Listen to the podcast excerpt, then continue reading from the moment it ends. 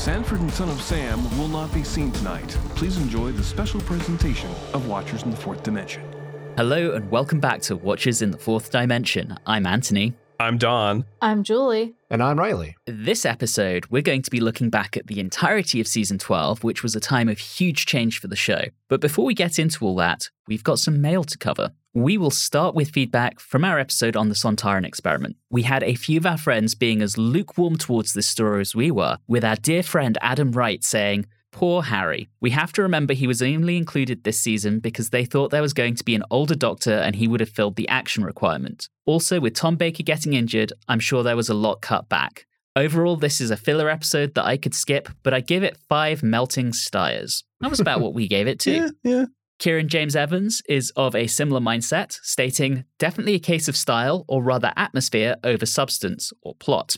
The music is great. Dudley escaped the synths of Season 8 for certain now. I'd probably go for around a 6 out of 10 at a push. Certainly not one I watch often." Kieran, buddy, 6 out of 10 what? I also thought he was going to say Styre over substance. Hey. So I'm a little disappointed. That's all I'm saying. That being said, we did see some love for this story, with Mark Dunstan saying, "What a great story this is. Tom Baker is excellent." I mean, he's probably the best thing about it. True. Definitely agree with the second sentence. And our friend Nick Rutherford also wrote in to say, "This is a case of one man's meat is another's poison. When I watched this recently after not seeing it for years, I had very low expectations, as I did of the whole season, to be honest, and this ended up being my favourite of the season. I liked that it was all on location and pretty adult, albeit not in a pervy potato way." Now, Don, your assertion of Styre being a pervert apparently resonated because we had a few other references to this. John Hart asked, "With Styre clearly being a sadist, should this story be retitled 50 Shades of Sontaran?" Oh. I mean, I don't hate that idea. And our buddy J.M. Casey also honed in on this and referenced the novelization, saying, "You joke about the pervert thing, but in the novelization written by Ian Marter, Harry himself, it's made pretty clear that Styre really is a sadist and that he is getting a huge amount of enjoyment from torture. The description is so over the top, it's pretty great. Ian Marter always seemed to want to push his novelizations just a little bit further, and he did the Ark in Space as well." Last but not least on the Sontaran experiment, Don Moore said, "I love Tom Baker. This is my Doctor Who. The Sontaran in this case is cool. Harry calls Sarah old girl a few times. Oh, and the Doctor wins the day. I imagine Julie didn't like the old girl references much and won't develop a crush on Dr. Sullivan. LOL. Accurate. However, Leela is round the corner, so Julie might get a girl crush. I crushed hard on Leela myself." I think we all kind of crushed hard on Leela for those of us who've seen her. She's pretty awesome. We shall see. Moving on to our bonus episode in which we covered the recent animation of The Abominable Snowmen, we had mail from a couple of our usual suspects. Nick Rutherford once again wrote in and said, "Always good to get a cheeky little bonus episode. I have a soft spot for this one as it was one of the first Target books I read. At the time I didn't realise it was the Doctor's face on the cover.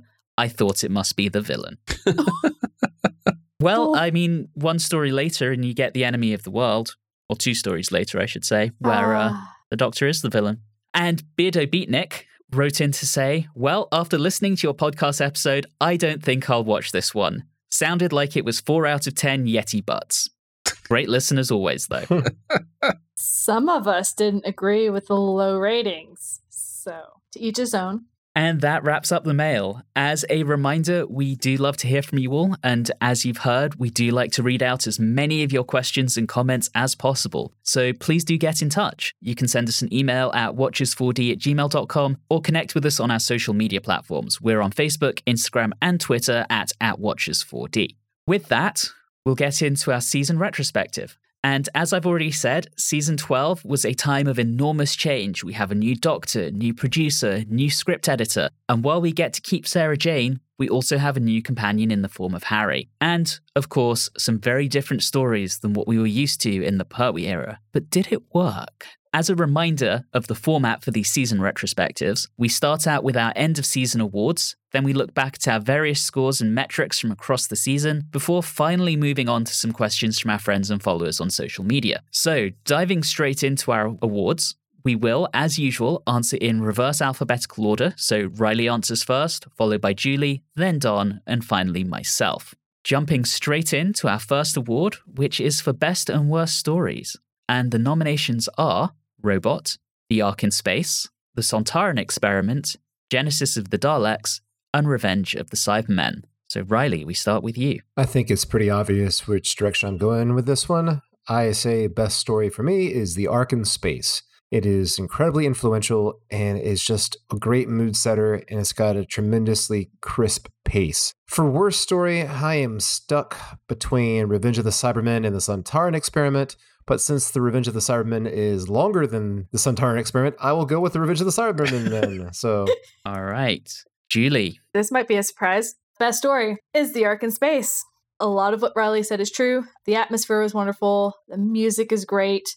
Didn't have a lot of filler, and the Doctor had a really good speech that was thrown in there. Overall, I did really enjoy that one. Worst story is the exact same for the exact same reasons.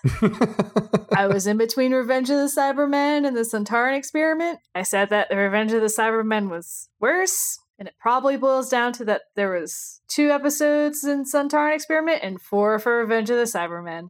That's fair. I get the feeling we might have a clean sweep on this one. So let's hear from Don. Well, for my best story, just based on my reading alone, it's going to be Genesis of the Daleks, purely on the fact that it did what it set out to do. It's really well done. Liked it a lot. Not the serial I would try to introduce people to Doctor Who with. In that case, if I had to choose of this season, it would be The Ark in Space. For the worst one, I think it's pretty obvious it has to be Revenge of the Cybermen. It was not interesting, and no one really acted in character, especially the Cybermen, and the whole gold thing was just dumb. So, yeah. Don, you and I are on the same page. My favorite story of the season is Genesis of the Daleks. It does what it sets out to do. On top of that, we have Terry Nation actually putting in some effort for once, rather than just drawing his standard plot points out of a hat and trying to piece them together. And he actually does a good job with it. And I feel like the entire cast is performing on the next level. And the director does a great job with the entire story. So really has to be Genesis of the Daleks, although The Ark in Space was very close behind. As everyone's pointed out, that is also an outstanding, outstanding serial. And really, really introduces the Tom Baker era and the Philip Hinchcliffe era and says, this is what we're doing. So very close runner up there. And Robot sits directly in the middle. Yeah. Robot's the one everyone forgets about. And then my least favorite, like everyone else, Revenge of the Cybermen. I think, as I said at the time, it feels like it's either a first draft or a 27th draft. It doesn't feel like it's been appropriately written. There are plot points that kind of don't quite make sense that were clearly left over from an earlier draft. It's just a mess. The Cybermen are not good. They don't necessarily need to be there. And we have that goddamn Vogon Civil War that no one cares about. Definitely my least favorite of the season. I think the difference here, as we discussed between Revenge of the Cybermen and The Sontaran Experiment, is like that old joke of people complaining about a bad restaurant. Yeah, the food is terrible here. Yeah, in such small portions. Except here we're like, yes, small portions. Thank you, Sontaran Experiment. Yes, please give us less. Next up, we have our categories for Best and Worst Moment. This is one where we don't have nominations, so it can be anything from any point in the season. And Riley, we start with you once again. This was really strange because I had a really tough time thinking of a standout moment, because looking back at everything, the things that stood out to me that I really enjoyed that I thought were unusual or new for the show, and maybe that's because of the change in Doctors, was the wonderfully delivered quips by the Fourth Doctor. Like, who's the homicidal maniac, and others. And I just really enjoyed that. There's just something about his comic delivery that really just hit home with me and did a good job of carrying through what we have already discussed to be not so great serials. For worst moment, I think it's going to be the shootout in the caves in Revenge of the Cybermen.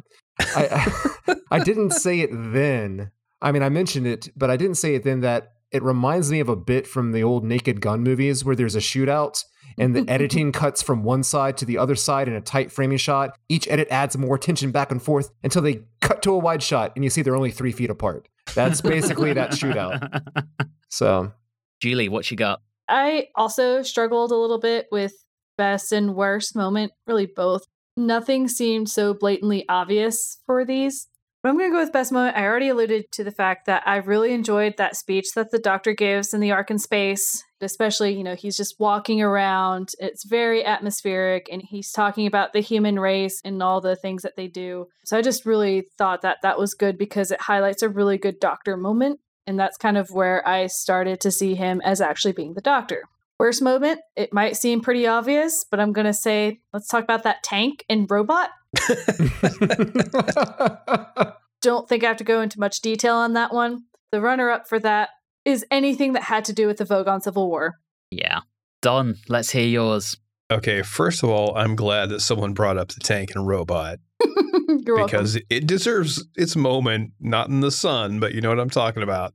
Best moment was difficult for me, but it comes down to most of Tom Baker just being the Doctor, especially when he's being both funny and slightly insane. But I do like that one scene in Genesis the Dalek where he just announces that he's a spy. That was really clever and probably off-putting to the characters in there. For my worst moment, it's a tie, and it's from my favorite serial, either the ending freeze frame or the we're all holding hands and floating in space bit. Oh, God. And I must say, I am shocked that Riley didn't mention either one of those. So I'm kind of impressed. Yeah, I think both of those are pretty bad. Yep, absolutely. Particularly when the direction of that story otherwise is so strong. In terms of my ones, like Julie, I think it's one of the speeches, and I did for a long time ponder it being the Homo sapiens speech from the Arkan Space, but I went for the other big one of the season, and that's the Do I Have the Right speech from Genesis of the Daleks. Just thinking about that, it still sends a shiver down my spine to this day. It's such a wonderful moral quandary, and this Doctor decides at the time that he doesn't have the right. And you know full well other Doctors would have no hesitation. I think we all know the third Doctor would do it. The 10th Doctor would probably do it in all his time war angst. I think 2 would hesitate. No, you see, 2 would make Davros do it by accident. Yes, he would. In terms of my worst moments, I also went for something from Robot. And in my case, it was the Doctor's post-regeneration insanity, the whole karate chop a brick, run on the spot, and jump up and down on a skipping rope. That just does not do it for me, and I'm glad we moved on from that very, very quickly. Next up, we have our category for Best Lead Actor, and there are 3 actors who are eligible here. Obviously, Tom Baker as our new Doctor, Elizabeth Sladen as Sarah Jane Smith, and Ian Marter as Harry Sullivan. Now, I already know who Julie is not going to pick, but Riley, let's hear who you are going to pick. It's so clearly Ian Marter, right? Yeah, it's totally Tom Baker. Absolutely, no doubt, Tom Baker. He grabbed the role from the get-go, made it his own, like it was always meant for him. It just fit like a glove. I recall out of all the debut episodes for Doctors that I have seen so far, I don't believe I have seen someone take to the role so easily right out the bat. It's fair. Julie. It's obviously Tom Baker. It might sound like as we go through the season that I am not the biggest fan. However, the thing that I'm not a fan of is the stories themselves. It is not Tom Baker. His line delivery is excellent. His comedy is excellent. He has some really great speeches, things like that. So he's doing a wonderful and phenomenal job. I wish it could be Elizabeth Sladen, but unfortunately, the powers that be decided that they didn't know what to do with her, and that makes me very sad. Done. It's Tom Baker. Move on. That's it. And I'm in complete agreement. Tom Baker, he comes in, he nails it, he owns it. It's his show now. John who? Okay, next up, we move on to Best Supporting Actor and Worst Supporting Actor. Now, we were going to do something a bit different with this season, in that we were going to nominate people over the course of the season. And dear listener, you may have heard us do that. However, what we realized about an hour before we were due to record is that none of us actually kept track of who we were nominating. So we're going to do better when we do season 13 with that. Way to call us out, Anthony. Yeah. Well, I'm calling myself out on that too, because everyone except me thought it was me. So We are back to our old traditional version of... pulling it out of our ass. Okay. Yeah. So, Riley, we start with you. Well, I did remember who I nominated, and that is James Garbett as Ronson in Genesis of the Daleks. I absolutely loved how he showed the conflict of his morality overcoming his fear to stand up against Davros. I liked the character, and the performance was very strong. For worst supporting actor, this one was tough because honestly, I don't think this was as easy as it has been in previous seasons. So I'm not saying that it was a bad performance, but it just kind of seemed a bit much. So I'm going to have to go with Michael Kilgarriff as Calculon, aka Robot and Robot. Oh my God. Nice. Julie, who've you got for these? Forgive me, I was too lazy to look up the actor names. Apologies. Best supporting is Kettlewell in Robot. I think he's actually one of the most nuanced side characters that we've had in a long time, because first you just see him as that eccentric, crazy scientist. Then you realize that he's in on what's going on, and you're like, oh, well, now he's a terrible person. But then he comes to the realization that they've gone too far. So you actually see a complete evolution of his character, and we don't necessarily get that with a lot of characters in this season. So that's Edward Burnham as Professor Kettlewell. And for your worst supporting actor? My worst, I couldn't choose which one, but really any of the guys in the Centauran experiment. I didn't particularly care for any of them. One of them you could actually sympathize with, but the other ones were just awful people, and therefore I just did not care. Fair enough. I had a feeling you might go for that. Yeah, I couldn't choose a particular one because they're all pretty terrible. Don, let's hear from you. Well, for best, I went with Peter Miles as Nyder from Genesis of the Daleks, because he's just so calm and collected and creepy, and just he handles that role really well.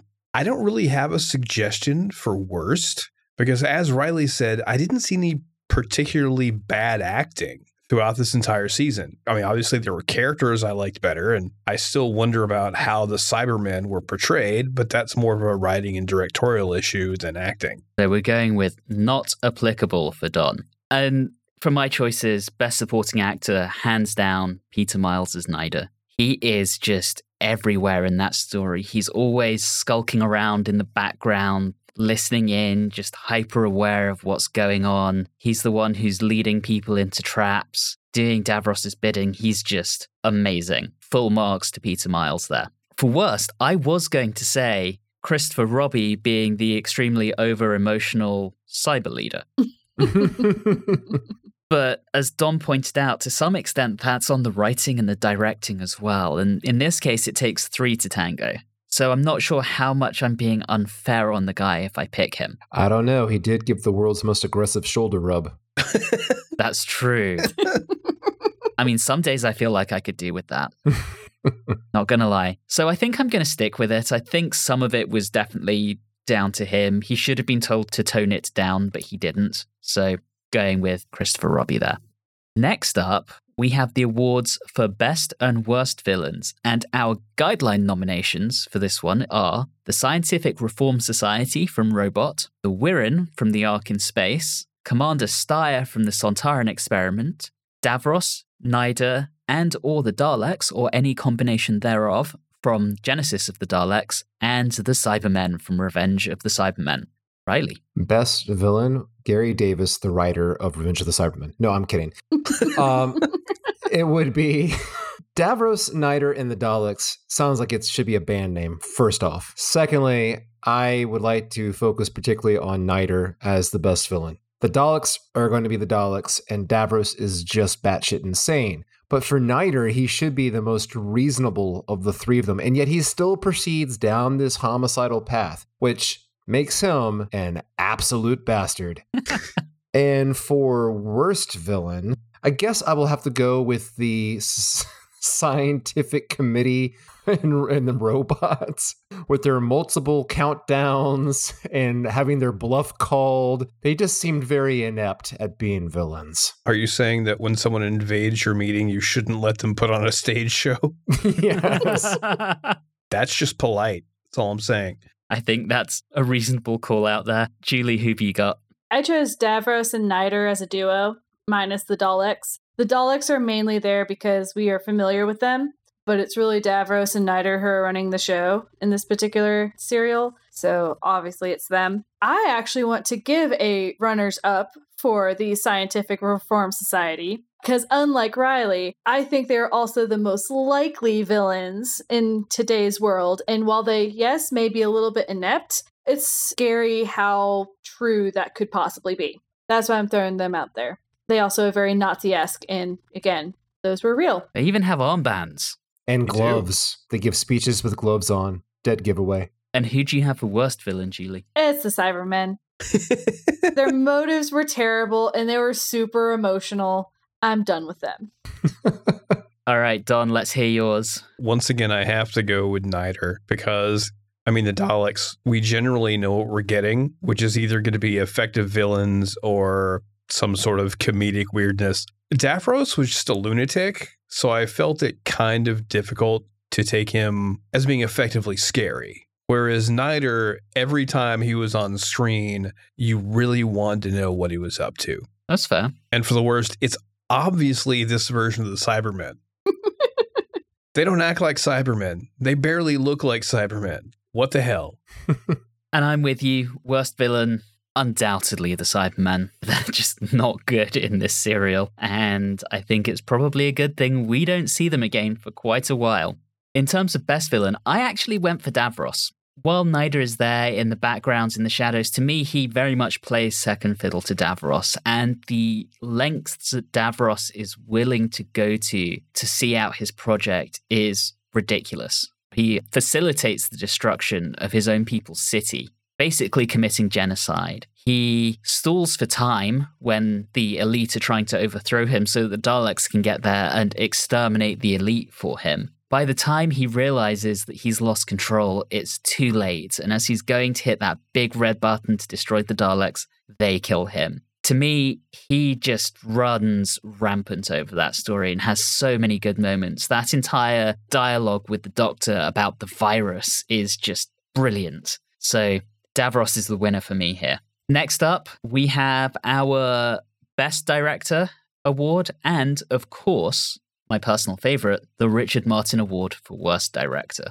And our nominations here are Christopher Barry for Robot, Rodney Bennett for both The Ark in Space and The Sontaran Experiment, David Maloney for Genesis of the Daleks, and Michael E. Bryant for Revenge of the Cybermen. Riley, off you go. It's got to be Rodney Bennett for Ark in Space. He is so good at creating mood and making those sets look fantastic. He made the Ark in some scenes look chillingly sterile, and then in others, dark and chaotic. It's just such good work. I could not think of a better directorial job other than the last one I can recall having this much of an effect on me was Invasion of the Dinosaurs. The Dickey goes to Michael E. Bryant for Revenge of the Cybermen, not just for the shootout, the poor makeup choice for the aliens where they're just slathered in something, they can barely move their face. The video work, we already talked about how the Cybermen were used and how they were depicted. And the model work at the end, also not very, very good. It's just poor, very, very poor. All right, Julie. Best Director, David Maloney for Genesis of the Daleks. It might not have been my favorite serial story, but he does a really good job of making that atmospheric.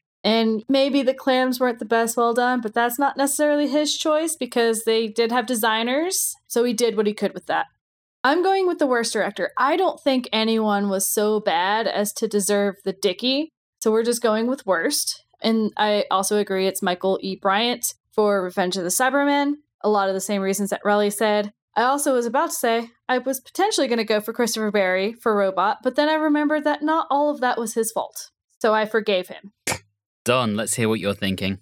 Okay, Best Director, I've got to go with a tie between David Maloney for Genesis of the Daleks, which I have expressed my admiration for many times now, and for Rodney Bennett for The Ark in Space, which... for every reason Riley said, he definitely deserves props. For worst, I'm not necessarily going to give a Dickey for it, but I have to mention Christopher Barry for the tank and the bad CSO. I thought the tank wasn't Christopher Barry. It was still shot by him, but it was on Barry Letts' insistence. Yeah.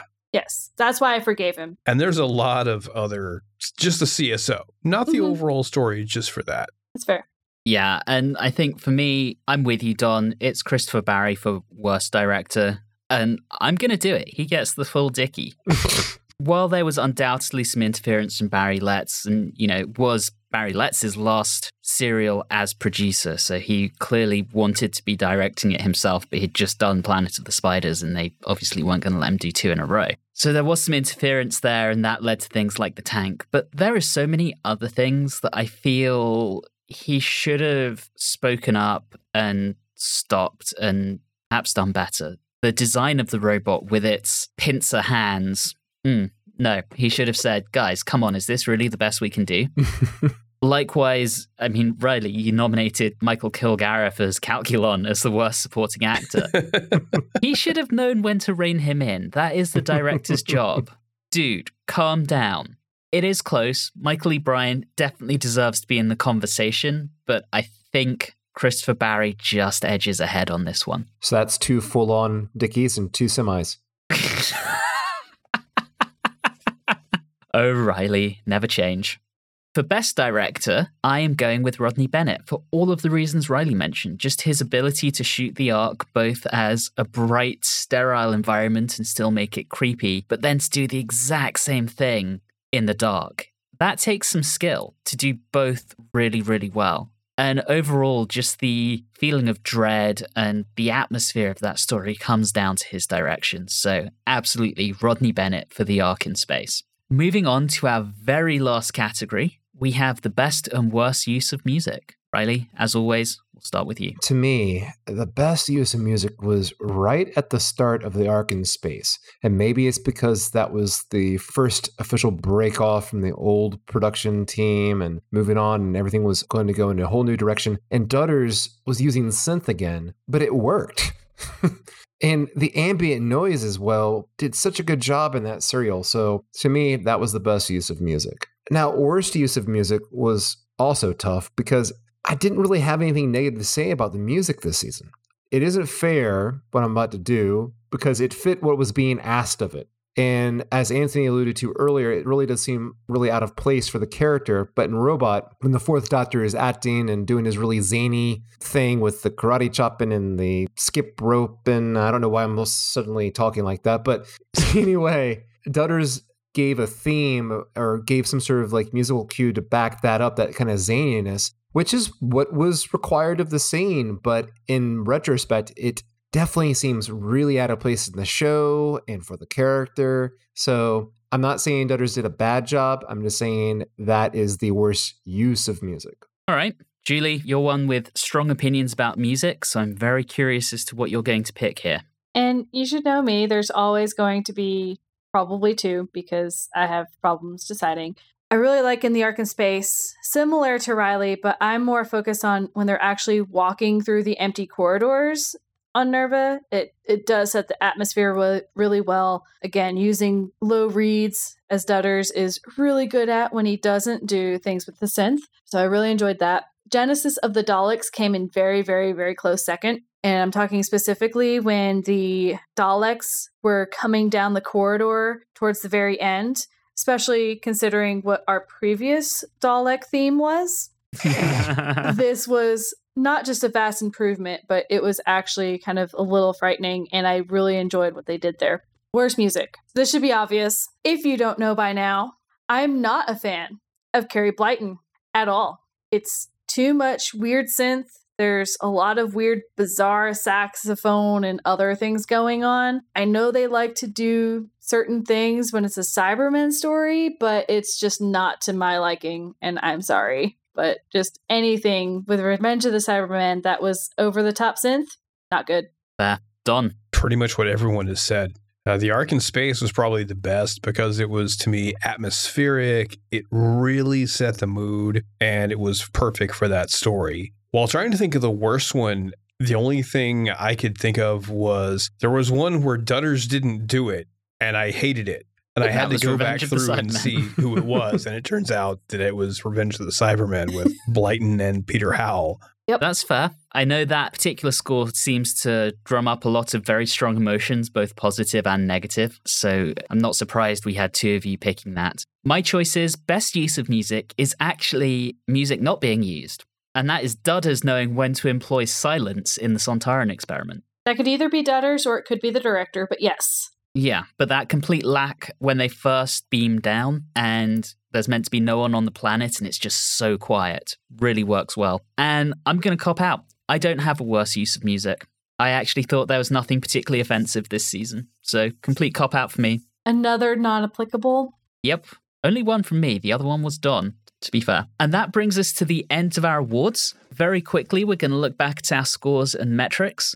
Overall, when we average stuff out, Genesis of the Daleks was the best serial of the season, according to our scores, coming in at 8.88, followed by The Ark in Space, 8.75, Robot with a very solid 7, Sontaran Experiment kind of below par, 4.5, and then coming in last, Revenge of the Cybermen with a 3.25. That gives us a season average of 6.48, which brings it just above what we had for season 11, which was 6.43, but below all of Pertwee's other seasons. And also below seasons 2, 3, 4, and 5. I'm not actually surprised because it kind of follows what we saw pre-Pertwee in that there are really good serials and really bad serials, whereas somehow in Pertwee's era, they were all just pretty solid stories, not usually amazing, but not bad. They were consistent. Yeah, I was going to say there was a level of consistency until Terrence and Barry in season 11 decided they'd rather be making Moonbase 3. Having a Delgado helps a hell of a lot. It does. True. Looking at our individual scores, three of us had Genesis of the Daleks as our best. Myself and Don gave that 10 out of 10. Julie gave it 7.5. Julie, that was your highest score.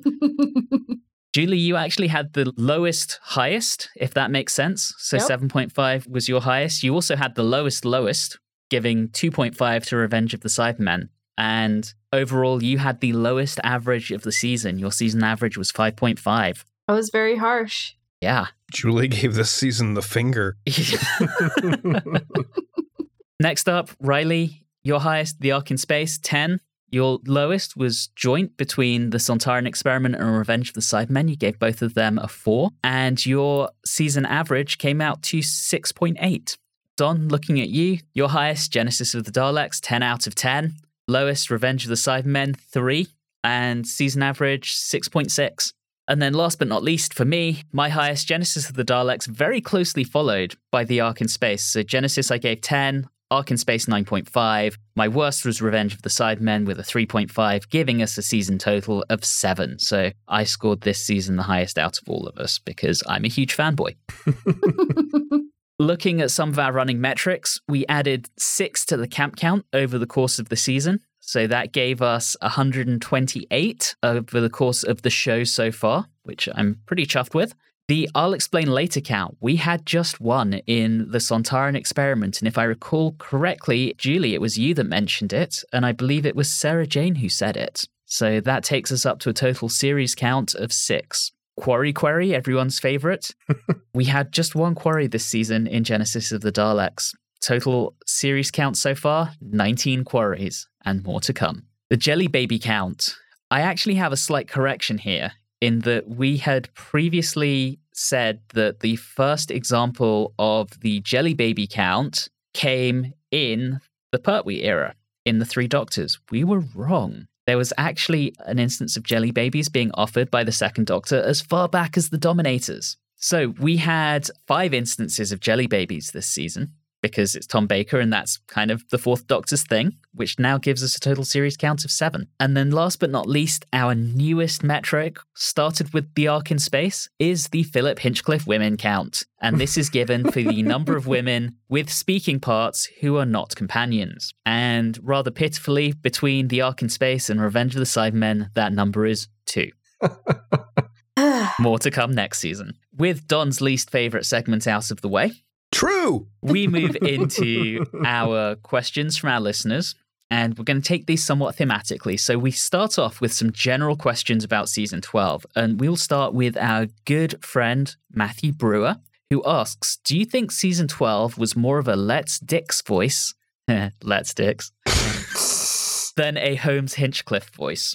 Oh my God. Yeah, you can totally tell that it's moving to Holmes Hinchcliffe. As we've said, it's gotten darker. And I can just point out the lack of women as the big signal that this is something different. There we go. I said it. It's interesting because there are definitely elements there. Holmes famously disliked the idea of returning villains and wanted to avoid them as much as possible, but he inherited a bunch of scripts that were commissioned by Barry Letts. And so the idea of having the Sontarans, then the Daleks, then the Cybermen, that was Barry Letts, but Holmes completely rewrote them to give them a different tone. So you kind of get a little bit of both, but I definitely agree with you, Julie. The vibe, hugely Holmes and Hinchcliffe. I feel that since we're just in the beginning of Holmes and Hinchcliffe, it's kind of hard to say exactly from my perspective because I have not experienced it completely, like their true voice. This is them just starting out. So we'll see. Also, having not known what Holmes' opinion was, other than just hearing it from Anthony, I wouldn't have been able to have any comment as to whether or not they wanted previous villains. Yeah, it feels very mixed. Well, with Robot, you definitely get a lot of the Let's Dicks influence. But saying what you said, you can kind of tell it doesn't really have its own voice yet this season. And that's probably why it's such a mixed bag. So hopefully we will see more of that in season 13, and we might come back to this question then if we remember to do it. Next up, our friend the Hoovian Gal. How successful do you think season 12 is as an, albeit mild, soft reboot for the show? As this era has the reputation for being Doctor Who's golden age, do you think it's currently living up to expectations, or are there more elements from the Pertwee era you wish the show had held on to? I think that it was successful in introducing a new Doctor. Referring back to our previous answers on the previous question, it's still trying to sort itself out overall. It's trying to figure out what it wants to say, how it wants to be. I'm sure we have other questions coming up later about Sarah Jane and Harry, which is a huge part, I think, of the difficulty with this season. So I'd say that it isn't living up to expectations, other than the fact that Tom Baker is absolutely awesome as the Doctor, and he is what makes this season worthwhile, in my opinion. Outside, of course, Ark in Space, which is awesome. I think this particular season has some really standout episodes. Yes, Riley, that includes the Ark of Space. But I don't necessarily think this season is what has the reputation for being the golden age. This feels very transitional. And aside from knowing I was going to enjoy Tom Baker, I didn't really go into this with any expectations. As far as elements from the Pertwee era that I wish had stuck around, Sarah Jane being an actual character. Yeah, I was going to say that exact point. I wish they had done something better with Sarah. I mean, we've complained about it a lot over the course of the season. They just didn't seem to know what to do with her, so just didn't.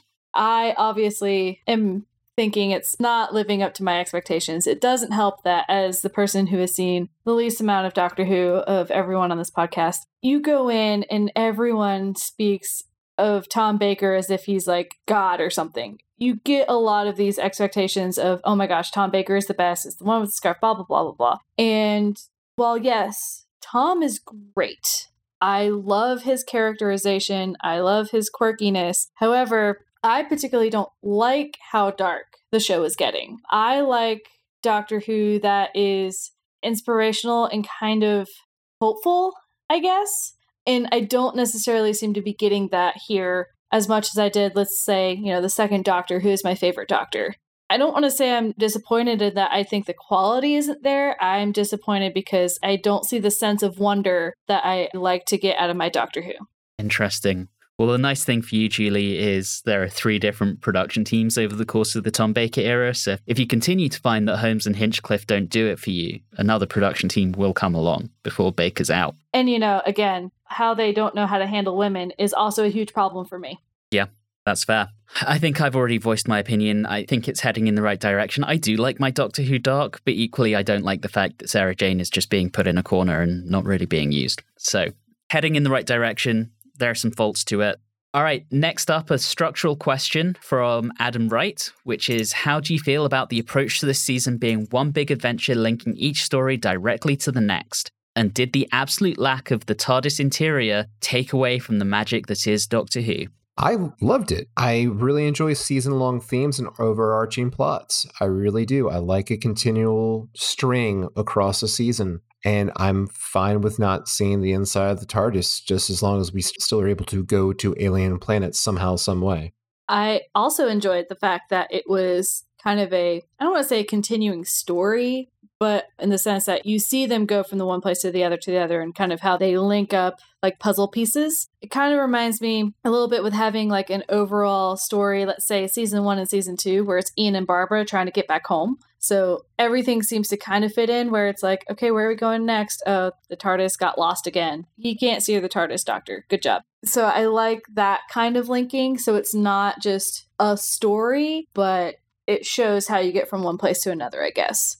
I actually miss the TARDIS interior. I really like all the things that they do. I like the noises. I like all of those things. So I do miss it. I don't think it's 100% necessary, but I would like to see it. Don, any thoughts on this one? I really like having that slight narrative connective tissue between the serials, mainly because, like Julie was just saying, it reminds me of the early seasons where it seemed like every serial would take off where the last serial ended. And I really like that. This season, I haven't really missed the TARDIS interior, but if it went on for too much longer, I think I would. And I'm hoping it means when the interior does come back, we'll get some kind of redesign.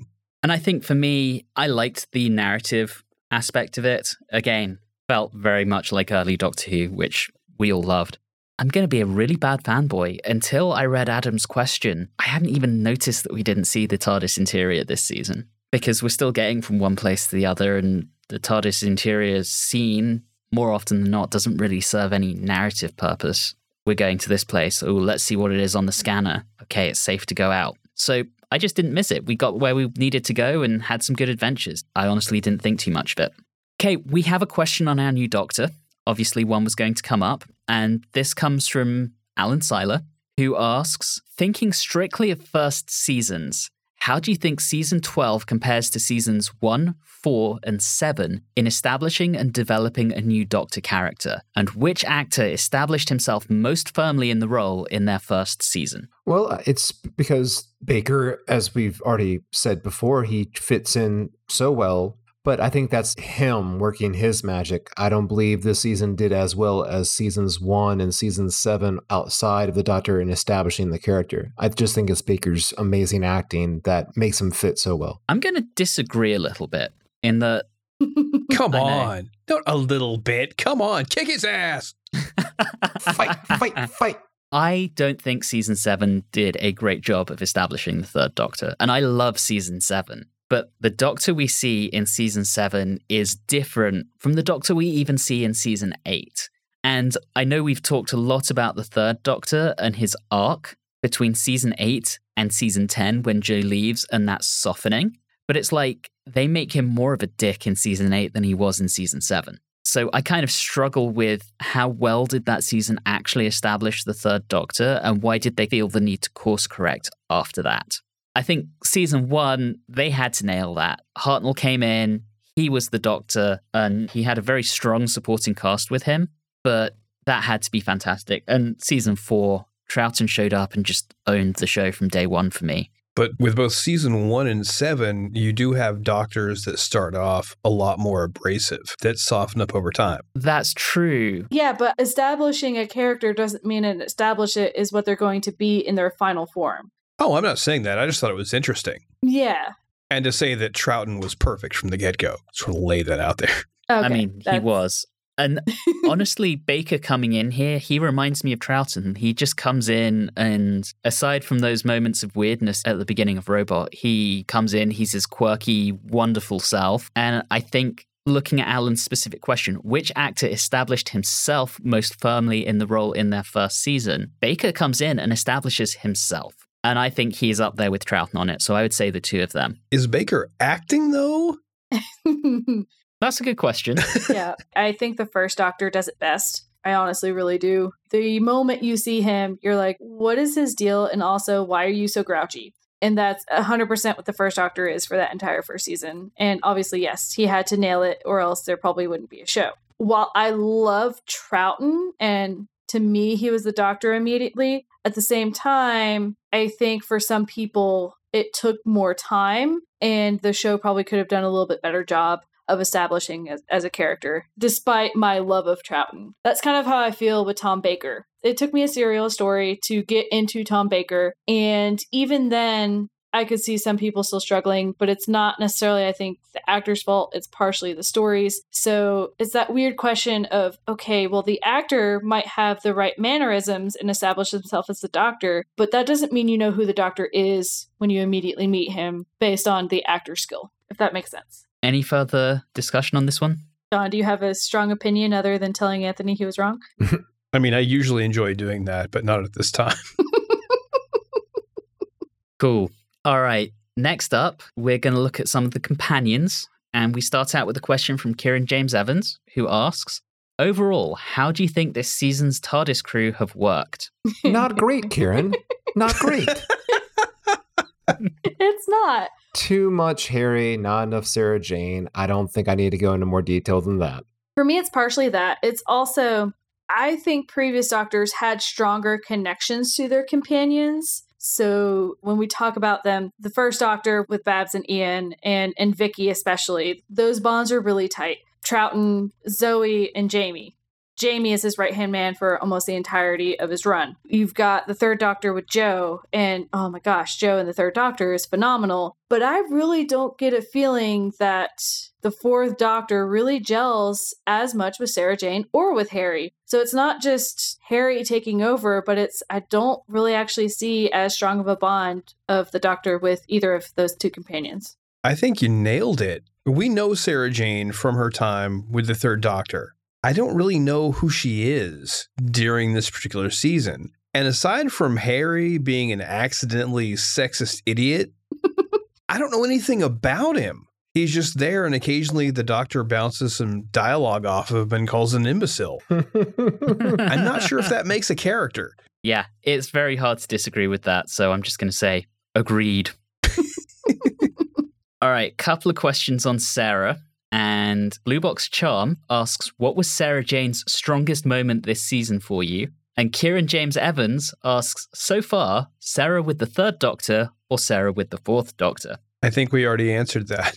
Obviously, it's Sarah with the third doctor, but I want to touch upon the strongest moment. The strongest moment is in Robot. And if you notice, that isn't under Hinchcliffe. It is under the previous showrunners, because she sympathizes so much with the robot, and you can just see the struggle. She's crying. She is really struggling in that one, and you get to see a lot of the impact that it has on the companion, and then the rest of the time they don't know what to do with her. So Robot is when she shines the most. I would agree that it's Robot, but from my perspective, it's the fact that she still has independence and agency in Robot. That's also fair. Yeah, from the very beginning, she's like, hey, Brigadier, I want to go and do a piece on this scientific reform society. Can you get me an in with them? And she goes off and does that on her own while the doctor's busy convalescing from his regeneration. And she's very much driving the story and still part of it in a way that she just hasn't been at any point since. And I think it's that inquisitiveness and allowing the journalist to be a journalist that makes that her strongest moment for me. And 100% Sarah with the third doctor for the exact same reason, agency and independence. I think it's clear. It's obviously Sarah with the third doctor. I was feeling more hopeful in regards to picking a strongest moment of the season for her. After going through and slogging through what she went through this season, I found that moment at the end of Revenge of the Cybermen where she's on the ship with the doctor and Harry's being an idiot over the communication systems. And she basically kind of just tells him off and gets irritated with him and shows how much of an idiot he is while she's dealing with this crisis. I felt like that was perhaps a path for the show to take with how they can balance them out. And I think having her just kind of show, I guess, for lack of a better word, hand over Harry would be, and have bickering between the two would be a more enjoyable path than what we've had, instead of her just being either knocked out or comatose for half of a serial. So I saw that not necessarily as being, of course, the strongest, but I was trying to be optimistic about where they might go with her in the future. And I was hoping that would be it. I don't know. When I hear the question, I'm like, I feel like Sarah was barely in this season. Because for me, Robot feels like what it was, which was a holdover from the prior season. And she's been unconscious, it seems like, for most of this. So it's like, relationship with what? I don't know. That's fair. Next, because of how vocal we've been, we seem to have drawn several questions about Harry. So we will start with David Campbell, who says, the character of Harry was created to handle fight scenes if an older actor was cast as the Fourth Doctor. So from that perspective, he was already redundant once Tom Baker was cast. The Watchers don't seem too keen on Harry, so how would you make a male companion work better for Tom's Doctor? Also, similar question from J.M. Casey, who says, you've said a few times now that at least some of you think that Harry is in the way. What's the trouble with Harry, and how could they have fixed him? Well, you also left an interesting thing that he pointed out in the last sentence of his question, which was, would some adventures without Sarah perhaps have improved the character by not having to be in her shadow? The problem what I have with that statement is that I believe that Harry is overshadowing Sarah Jane, because since they don't know what to do with Sarah Jane, they knock her out and have her do nothing. So that's actually where my problem lies. Now, what to actually do with him, that's a little difficult, because you don't want to take away just a male companion, because I actually get really frustrated when the Doctor only has female companions, which is obviously what happens all the time in New Who, because there's that hint of maybe it gets romantic, or if it doesn't happen that it gets romantic, that someone's going to create fan fiction in order to make it happen. So I generally like to have someone there. From a guy perspective, I do kind of like the more, for lack of a better term, blue collar, like the Jamies and those other people who don't necessarily are like as smart or even trying to compete as smart as the Doctor, but it's still good as a juxtaposition of the Doctor being more academic smart and the companion maybe having a more grounded view is probably how I would go about getting another male companion in there. I think you're very close on how to fix Harry. I've come to kind of like him throughout the season, but it seems like they're not giving him enough of a personality aside from making him kind of a upper class twit. You either need to lean into that and make him a pure comic relief character, or give him a personality, make him someone that the Doctor would want to have around as a friend, and especially someone that has some kind of relationship with Sarah. Not necessarily a romantic relationship, but something where they can banter back and forth, like Jamie and Victoria would do from time to time, or Jamie and Zoe, just where you can see them just hanging out. And they have enough of a difference of worldview that it leads to interesting conversations, not I'm smarter than you, but yeah, you think this way, but I think this way, and both things lead to the actual like fix of or the conclusion of whatever needs to happen. Yeah, and I think personally, I like Harry. I know a lot of people back home who aren't too dissimilar from Harry in their upper class twittiness. If I recounted the number of times that I've been called old chap or old boy, it would be quite a few. So that doesn't offend me in the way that it does Julie. That's just very much how a certain subset of the British class system is, and I'm okay with that. I do think the fact that he constantly overshadows Sarah is the issue. And candidly, I think sharing it, sharing the limelight, sharing the storylines, maybe you have a story where Harry is in the foreground and Sarah's not, but then the next one, you switch it over. And then for a six-parter, there's certainly plenty of space for both of them in that. The sad thing is you mention Harry overshadowing her, but he's not really, because he's not doing a whole lot either. True. But he's the one who's always hanging out with the Doctor. Yeah, he's at least there for the Doctor to talk to.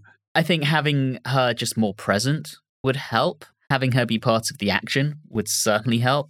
But in terms of fixing Harry, just, that banter aspect, and you kind of started seeing it between the two of them in Revenge of the Cybermen. We even commented on how much Sarah seems to dislike him. So I think that would all really, really help. That's what we need. We need a soap opera crew on the TARDIS where everyone is scheming and backstabbing against each other. We're going to save that for the 80s.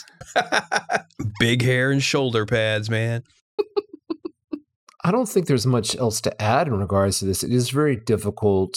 and I can imagine back then even more so, to write a male companion that wouldn't be stereotypical in that there's a romance with Sarah Jane or the competition with the doctor. I was thinking, I really liked what Don was saying, that if he's going to be an upper class twit, let's just go all the way with it. Let's just go full comic relief. And maybe that's what was happening in a little bit in Revenge of the Cybermen, when Sarah Jane was really kind of looking down at him and speaking down to him, and there was bickering. I really enjoyed that. I think part of the question was, how do you make a male companion work better for Tom's doctor?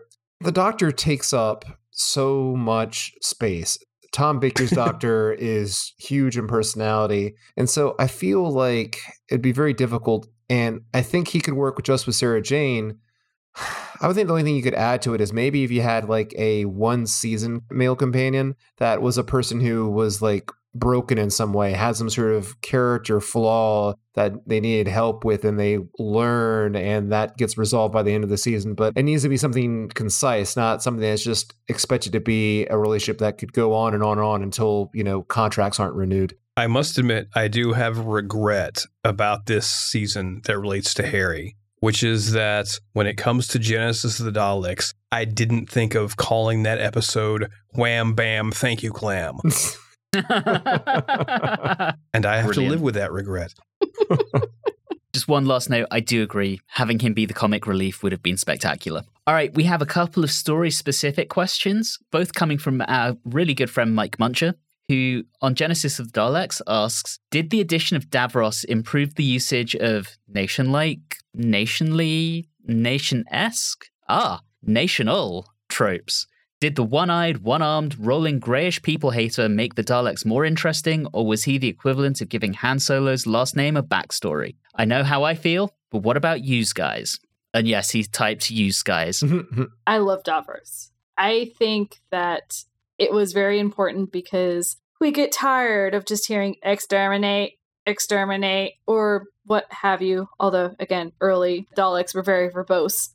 So I like having there be a mastermind kind of behind like the start of them. I know that it kind of goes all in later and he's around for a while, but I really enjoyed him as a character. I'm going to be a little controversial here, but I do have a criticism. I feel that he is a tad too one-dimensional. I do enjoy that he uses a lot of crazy, clever schemes, and he's very, very smart. And I like seeing him put his intelligence to use with his plans, but he just seems just crazy. And there's nothing else there. It's just crazy person who wants to kill everything. And I love him for it. I have a love and hate relationship with Davros, as I like to call him. Mainly because as a villain within the episode, I think he's wonderful. Great. As a concept in Dalek lore, I don't really like him that much because to me, the Daleks are what happens when you don't think about repercussions and just about survival and getting your own way. Yeah. I think from my perspective, I think Davros is great in Genesis of the Daleks. He 100% is one of the things that really makes that story, and it makes the backstory of the Daleks interesting. Do I think that he should have returned time and time again, or should he have been left exterminated at the end? I feel like maybe he should have been left exterminated at the end, but what can you do? And I don't know how often he comes back, so I can't really comment on that aspect of it. I do know that he makes some appearances in New Who, I believe, so I could totally get that. All right, and then last story-specific question, also from Mike. On Revenge of the Cybermen, what do you think led to the completely counterintuitive conversational cadence the Cybermen confabulated? Not to mention their definite lack of emotion. Arrest this man for alliteration. See, I was going to compliment Mike for trying to screw Anthony up. I think that's funny. And that's why I deliberately took a little longer to... Slow it down. It's fine. To go through my words. I think it could be a combination of a few things. Could be that people want to try to make the Cybermen their own. So if they're going to try to do that, they're going to try to make them different or try to make them evolve in some form or fashion. That often leads to not good things. And that's what this is. And also it doesn't help that, as Anthony mentioned earlier, when they kept rewriting and rewriting and rewriting the script, you're going to lose things. And I think that didn't help. I completely agree with that. I've got nothing to add to that other than just please stop. Let's not ever have the Cybermen like this again. Yeah. They were better in Return of the Cybermen, the Big Finish, because they were actually not as emotional. And I applaud Big Finish for that. Or the original script for that, sorry. They just weren't Cybermen. That's the thing, is they'd made it any different alien, it would have been fine. But we've seen Cybermen. We know what they're like, and these certainly weren't that. All right. And we have one final question, and that comes from someone called Colleen Neal, whoever that might be. And she asks, what is your favorite color stripe on the Fourth Doctor's scarf? Olive green. I'm going with purple. I was going to go with green. We can both go with green. Yeah. That's allowed. I'm going with the fringe. The fringe is the best part of the scarf. You're welcome. I had to be that person. Sorry, Anthony.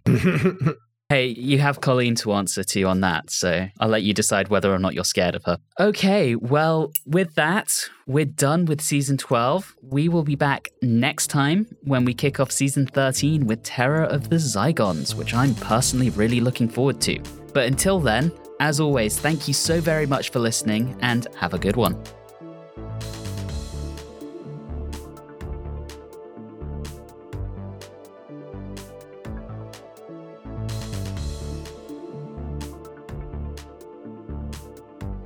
You have been listening to Watchers in the Fourth Dimension with Don Smith, Riley Schreck, Julie Filipek, and myself, Anthony Williams. This episode, Styre Over Substance, was recorded on Wednesday the 26th of October 2022. If this is your first time listening into the show, all of our previous episodes are available wherever you like to get your podcasts. You can interact with us on Facebook, Instagram, and Twitter at Watchers4D, and you can also email us at watchers4d@gmail.com. If you're enjoying the show, please do subscribe and consider leaving us a review or rating on your favorite podcasting app. All of those things really do help the show. And always remember, if you find yourself as the showrunner for Doctor Who, don't forget to give the companions things to do.